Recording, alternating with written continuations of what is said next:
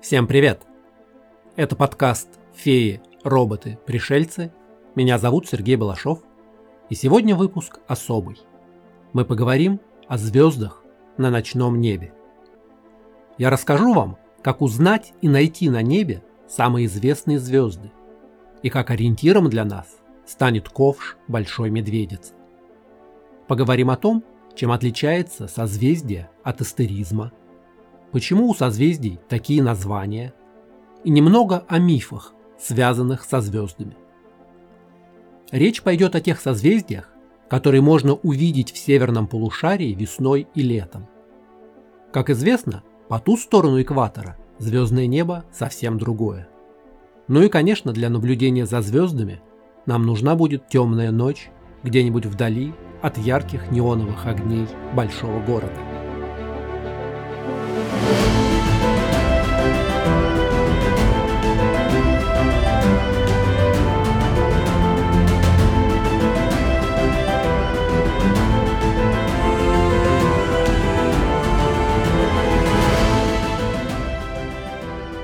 Итак, что такое созвездие? На самом деле созвездие – это просто человеческое изобретение. Когда древние люди наблюдали за ночным небом, они заметили, что некоторые звезды образуют геометрические фигуры. Воображение связало эти фигуры с животными, предметами или персонажами легенд и мифов. На самом деле это сходство весьма спорно. В древности люди думали, что небо – это огромный купол над землей, и полагали, что звезды в созвездиях на самом деле расположены близко друг к другу. На самом деле созвездия – это просто области в небе, границы которых были определены людьми. Внутри каждой области звезды никак не связаны между собой. Они просто видны рядом для наблюдателей с Земли. Они даже не на одном расстоянии от нас. Одна звезда, которая кажется близкой к другой на небе, может быть в десятки раз дальше от нас, чем ее соседка. Если бы мы могли выйти за пределы Солнечной системы и увидеть, например, небо на расстоянии в 100 световых лет от Земли, привычные фигуры созвездий полностью бы исчезли. Все видимые звезды на небе относятся к нашей галактике, точнее к ближайшей к Солнечной системе ее части. Более далекие звезды, видимые без бинокля или телескопа, находятся примерно в трех тысячах световых лет от нас – а вся галактика имеет ширину в 100 тысяч световых лет. Звезды в созвездии могут быть разной яркости и разного размера. Две звезды могут иметь одинаковую яркость, но на самом деле одна из них может излучать в миллион раз больше света, чем другая, но просто находиться в тысячу раз дальше. Мы сейчас используем те названия созвездий, которые пришли к нам из греческой культуры. Конечно, древние греки были не единственными, кто замечал звездные узоры на небосводе. Большинство культур по всему миру делали то же самое. Иногда ассоциации у разных народов были схожими, иногда разительно отличались. Например, фигура Ориона, охотника, в некоторых восточных культурах называется барабан – в Древнем Египте большая медведица и дракон считались соответственно бегемотом и крокодилом. С другой стороны, телец считался быком во многих древних культурах за пределами греко-римского мира. Основные 48 созвездий были названы древними греками и официально закреплены во втором веке нашей эры знаменитым астрономом Птолемеем. Очевидно, что они находятся в основном в северном небесном полушарии. С 17 века другие астрономы изобрели оставшиеся 40 созвездий, а также другие, которых сегодня уже нет, потому что они не были приняты Международной конвенцией. Эти дополнительные созвездия, придуманные в новое время, обычно тусклее, чем классические, и были созданы, чтобы заполнить пустые области на небе которые не относились ни к одному другому созвездию в древние времена. А некоторые из них, наоборот, были созданы путем удаления звезд из древних фигур. Например, Южный Крест изначально был частью более крупного созвездия под названием Кентавр или Центавр. Звезды в созвездиях тоже имеют свои имена. Основные из них обозначены греческими буквами. Альфа обычно самая яркая, но не обязательно. В каталогах также используются цифры, латинские буквы и аббревиатуры. Самые яркие и заметные звезды имеют собственное имя, обычно арабское, иногда греческое или латинское. Так что у самых крупных звезд есть несколько названий. Историческое, название по греческой букве в созвездии и официальный номер по каталогу. Например, самая яркая звезда вышеупомянутого Центавра называется Альфа Центавра, Ригел Кентаурус или Талиман. Еще одно важное замечание. Нам нужно понять, в чем разница между созвездием и астеризмом. До XIX века под созвездиями понимались не области неба, а группы звезд, которые нередко перекрывались. В бытовом значении это слово используется так до сих пор. Но по научному определению современное созвездие – это участок небесной сферы, выделенный для удобства ориентирования на звездном небе. Термин «созвездие» относится только к официальным 88 современным небесным областям, на которые небо было разделено с 1922 года по итогам Международной конвенции. Поэтому в созвездие входят все звезды и объекты, которые расположены в этой части неба, в том числе и те, что не видны невооруженным глазом.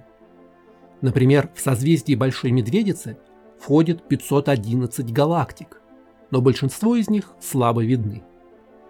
А вот ковш из семи звезд – это астеризм. Так называется узнаваемая фигура из звезд на ночном небе. Хорошо заметная группа звезд, которая сама по себе созвездием не является. С теорией мы закончили. Теперь давайте поднимем голову и посмотрим на звезды. Нам нужно найти большой ковш. Большой ковш – это астеризм в созвездии Большой Медведицы. Три звезды образуют ручку ковша и четыре – трапецию черпака. Многие скажут, что этот ковш и есть все созвездие Большой Медведицы. Но это не так. Созвездие Большой Медведицы, Урса Мажор, это самое большое по площади созвездие в северном полушарии и третье по размеру на всем небе. Знакомая всем группа из семи звезд является лишь самой яркой частью созвездия. На рисунках это задняя часть медведицы и слишком длинный ее хвост. Голова и передняя часть туловища состоят из четырех ярких звезд справа от ковша. Еще три звезды формируют передние ноги. Задние ноги состоят из четырех звезд, которые находятся под краем ковша, примыкающим к ручке.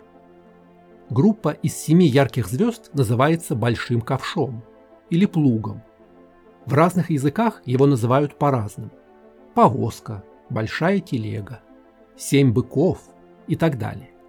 На Руси эту группу звезд называли лось или сахатый.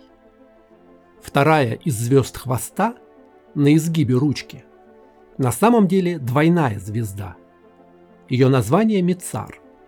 Ее более слабый спутник Алькор обычно можно разглядеть только с помощью бинокля или телескопа, и только очень зоркие люди могут различить две звезды невооруженным глазом. В греческом мифе Большую Медведицу связывали с нимфой Калиста, которая дала Артемиде обет безбрачия. Ее полюбил Зевс, и у них родился сын Аркад. То ли Артемида, то ли ревнивая Гера пытались убить Калиста – но Зевс превратил возлюбленную в медведицу. Аркад рос, пока его мать долгие годы бродила в облике медведя. Однажды Аркад встретил Калиста на охоте, не узнал ее и чуть не убил. Но Зевс вмешался и превратил Калиста в созвездие Большой Медведицы, а Аркада в созвездие Волопаса. Большая Медведица – это приполярное созвездие.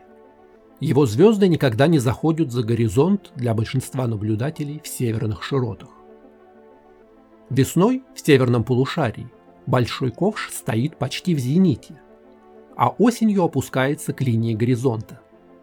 В южном полушарии астеризм лучше всего виден с апреля по июнь в регионах, расположенных севернее 25-й широты. Фактически ковш виден полный год, что делает его бесценным ориентиром для ночного неба. Начнем с двух звезд на переднем конце ковша. Их часто называют звездами-указателями. Если мы проведем воображаемую линию через эти две звезды вверх от чаши ковша и растянем эту линию в пять раз, то легко найдем полярную звезду.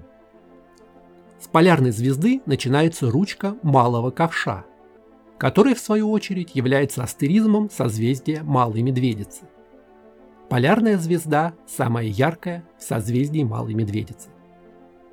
Малую Медведицу так называют потому, что она напоминает миниатюрную версию Большой Медведицы с более изогнутой ручкой. Из города видны только три из семи главных звезд – Альфа, полярная звезда, и две на противоположном конце. В нашу эпоху полярная звезда находится менее чем в одном градусе от северного полюса мира – и поэтому почти неподвижно при суточном вращении звездного неба. Кажется, что малая медведица вращается вокруг северного полюса, закрепленная за кончик своего хвоста. Направление на полярную звезду практически совпадает с направлением на север, а высота над горизонтом равна географической ширине места наблюдения. Вопреки распространенному мнению, Полярная звезда не является самой яркой звездой на небосклоне. Есть звезды куда ярче. Она ничем не отличается от многих других звезд во Вселенной. Но так вышло, что сейчас ось вращения нашей планеты направлена в сторону этой звезды. И так было не всегда. Существует такое явление, как прецессия. Ось вращения тела меняет свое направление в пространстве. Можно раскрутить волчок на столе и посмотреть, как ось его вращения будет менять свое направление. Земля точно так же крутится, покачиваясь в пространстве, делая один цикл за 26 тысяч лет. Так что направление оси меняется с течением времени. Даже за 100 лет положение полярной звезды относительно северного полюса мира заметно изменилось полюс стал ближе к полярной звезде. 15 тысяч лет назад ось вращения Земли указывала на Вегу, альфу созвездия Лиры. 7 тысяч лет назад такой звездой была альфа Дракона. Через 4 тысячи лет северный полюс мира окажется в созвездии Цефея, а через 14 тысяч лет опять вернется к Веге.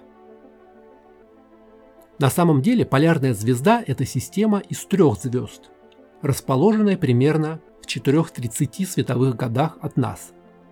Сверхгигант полярная А превосходит наше Солнце по яркости в 2000 раз и по массе в 6,5. Ее радиус равен 50 радиусам Солнца, а возраст составляет 60 миллионов лет. Теперь продолжим линию через полярную звезду к безошибочно узнаваемому астеризму созвездия Кассиопеи. Пять ярчайших звезд Кассиопеи образуют фигуру, похожую на букву М или W. Средняя из пяти звезд, гамма Кассиопеи, необычная переменная звезда. Ее яркость меняется на 40% в течение 50 лет. Изменение блеска возникает из-за быстрого вращения звезды и возникновения на ее экваторе газового диска. Сто лет назад она была самой яркой звездой созвездия. Вероятно, звезда испытала нечто вроде взрыва. Атмосфера ее расширилась, и часть газов была выброшена в пространство. После этого звезда несколько успокоилась, но неожиданные взлеты блеска наблюдались и впоследствии. Созвездие Кассиопеи названо в честь мифологической царицы Древней Эфиопии жены Цефея, матери Андромеды. Согласно одной из версий мифа, Кассиопея за свое хвостовство была привязана к креслу, сидя на котором обречена кружиться вокруг Северного полюса, переворачиваясь головой вниз. Ей еще повезло. Ее дочь Андромеду вообще приковали к скале на съедение ужасному чудовищу киту. Если бы не пролетавший мимо Персей с отрубленной головой медузы, то быть бы девушке съеденной. Древние греки очень странно подходили к выбору персонажей для созвездий. Героем этого мифа выделили чуть ли не четверть небосвода. У нас тут и Персей, и Андромеда, и Кит, и родители Андромеды. Хотя Цефей вообще ничего не сделал в этой истории, только отдал приказ приковать Андромеду. А вот многие другие герои мифов, куда более достойные, места на небосводе не получили. Интересно было бы узнать, чем руководствовались древние астрономы. Кассиопея – это еще одно приполярное созвездие. Для наблюдателей северного полушария оно всегда находится напротив полярной звезды от Большой Медведицы и не заходит за горизонт. Вернемся к ковшу Большой Медведицы. Теперь проведем линию между звездами-указателями в обратном направлении, к дну черпака. Эта линия называется «дотянуться до регула». Вытянув линию под ковшом также примерно в 5 раз, мы найдем регул, самую яркую звезду в созвездии Льва. Лев считается одним из самых легко узнаваемых созвездий зодиака. Он находится между Большой Медведицей и экватором. Лев – третье по величине созвездие зодиака. Расположение ярких звезд действительно напоминает лежащего льва, голова и грудь которого образуют астеризм серп, похожий на перевернутый вопросительный знак. Точкой внизу этого знака служит яркая бело-голубая звезда Регул, что по-латински значит «царек». Иногда ее называют также «сердце льва». Светимость Регула в 160 раз выше солнечной, а высокий видимый блеск объясняется тем, что он относительно близко к нам, на расстоянии 85 световых лет. Как и у Большой Медведицы, в созвездии Льва есть много галактик, видимых в любительские телескопы. Каждый ноябрь со стороны созвездия приходит необычный метеоритный рой – Леониды. Обычно метеоритов мало, но примерно каждые 33 года они становятся самыми яркими и многочисленными падающими звездами на небе, даже больше, чем Персеиды и Геминиды, образуя так называемый метеоритный шторм. В последний раз это произошло в 1999 году – Следующий рой намечен на 2032 год. Особенно поразительны были метеоритные потоки XIX века в 33 и 68 годах. Более тысячи метеоров в час. Они даже изображены на исторических иллюстрациях. Звезда Регул также отмечает один из углов весеннего треугольника. Так называют группу из трех ярких звезд, которые образуют на небе почти правильный равносторонний треугольник. В нашей части света эти звезды лучше всего видны весной. Этот астеризм также называют ожерелье Девы. Он начинается от этого зодиакального созвездия. Две другие вершины треугольника – звезда Арктур и Спика – наши следующие остановки.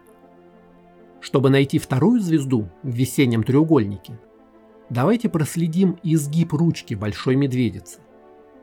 Мысленно продлив дугу ручки приблизительно в 4 раза, мы найдем звезду Арктур. Этот оранжевый гигант, самая яркая звезда в Волопасе, находится примерно в 37 световых годах от нас. Арктур – это четвертая по яркости звезда на ночном небе и вторая по яркости на большей части северного полушария. Считается, что Арктур – это старая звезда второго звездного населения.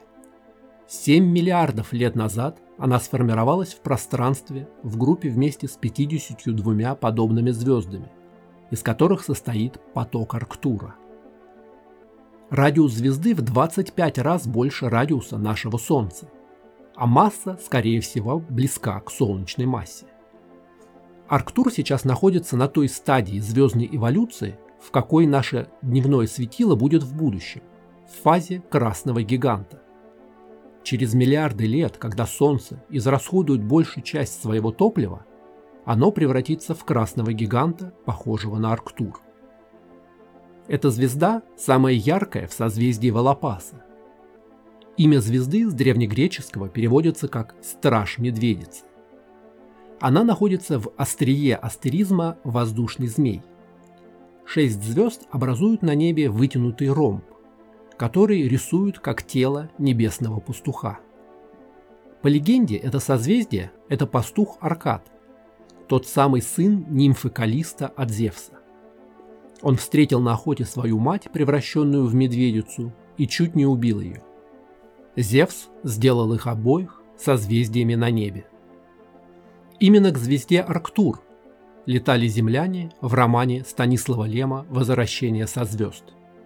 В серии игр Mass Effect станция Арктур вокруг этой звезды стала одной из первых баз, основанной человечеством после выхода на просторы космоса. Теперь, когда мы проложили дугу к Арктуру, мы можем продолжить движение по прямой линии к Спике, третьему углу весеннего треугольника. Спика – самая яркая звезда созвездия Девы и двойная звезда – находится на расстоянии около 250 световых лет от нас. Название спика в переводе с латыни означает «колос пшеницы». Созвездие Девы древние греки отождествляли с Диметрой, богиней плодородия и земледелия, держащей в руке колоски. Астеризм созвездия напоминает широкую букву «У», окруженную другими звездами – а спика отмечает конец хвоста этой буквы. Спика – это двойная звездная система. Две звезды, которые вращаются друг вокруг друга с периодом примерно в 4 дня. Расстояние между ними всего 18 миллионов километров, поэтому обе звезды имеют сильно вытянутую форму. Для наблюдателя яркость звезды то увеличивается, то снижается. Такие звезды мы называем переменными. Главная из двух звезд, спика А, это голубой гигант. Эти молодые и горячие массивные звезды светят в тысячу раз ярче Солнца и очень быстро расходуют свое термоядерное топливо.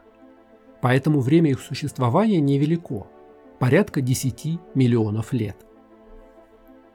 Созвездие Девы – самое большое из зодиакальных созвездий и второе по величине созвездие на всем небе после Гидры.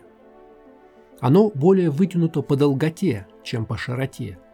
Солнцу требуется около полутора месяцев, чтобы пересечь область Девы, больше, чем любое другое зодиакальное созвездие. Более того, линии экватора и эклиптики встречаются как раз в Деве, в которой находится таким образом точка осеннего равноденствия. Когда весна становится летом, на небе хорошо видны три яркие звезды, образующие равнобедренный треугольник. Это Вега, Денеп и Альтаир. Летний треугольник хорошо виден в средних широтах летом и осенью. Найти одну из звезд летнего треугольника нам опять поможет Большая Медведица. Проведем линию через две звезды Черпака, но не внешних, а внутренних, со стороны ручки. Они укажут нам путь через созвездие Дракона к звезде Денеп в созвездии Лебедя. Созвездие Лебедя называют Северным крестом. Его пять главных звезд действительно образуют фигуру, подобную католическому кресту. Лебедь летит по небу. Самое длинное плечо креста – его шея. Боковые – раскрытые крылья. Хвост лебедя отмечен знаменитой звездой Денеп в переводе с арабского «хвост». Это яркая голубоватая звезда, одна из самых мощных звезд-гигантов на небе, излучающая в 100 тысяч раз больше света, чем Солнце. Но она находится очень далеко от нас и поэтому кажется менее яркой, чем другие, меньшие, но более близкие звезды, такие как Вега или Сириус. Расстояние от Денеб до Земли неизвестно – но вероятно она находится на расстоянии более полутора тысяч световых лет и является одной из самых далеких звезд, видимых невооруженным глазом. За один день эта звезда излучает больше света, чем Солнце за 140 лет. Диаметр Денеба примерно равен диаметру земной орбиты. Масса равна 20 массам Солнца. Денеб – это сверхгигант.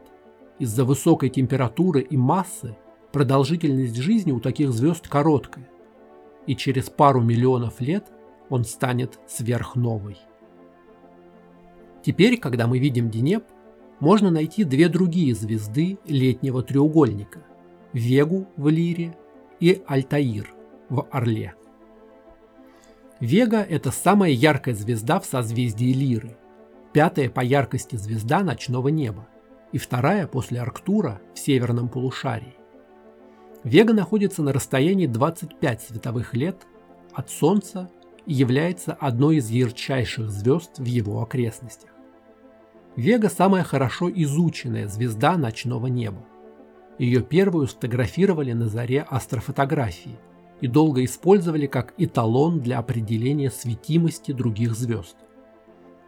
Название Вега происходит от арабской фразы, означающей «падающий орел».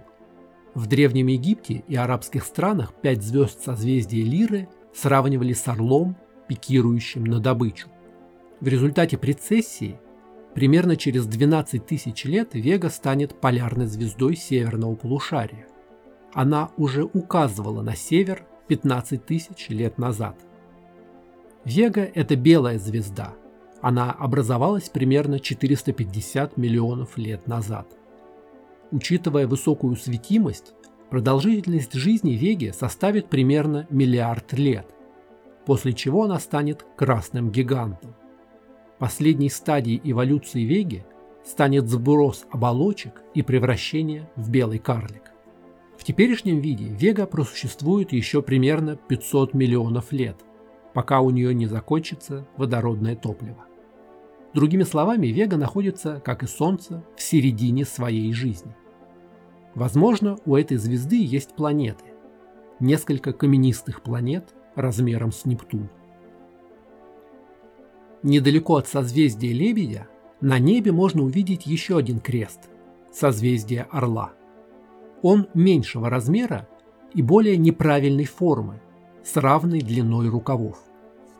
Альфа созвездия Орла называется Альтаир. Это третий угол летнего треугольника. Альтаир легко узнать, поскольку он окружен двумя звездами и чуть дальше от Денеба и Веги.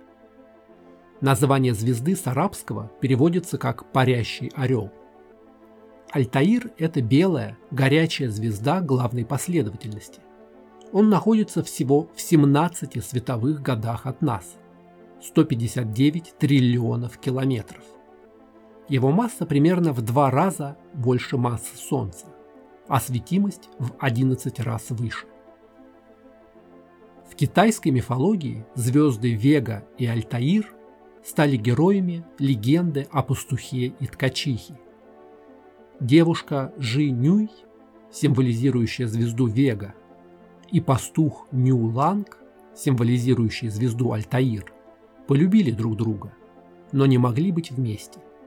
Они стали звездами на небе и разделены небесной рекой, то есть Млечным путем.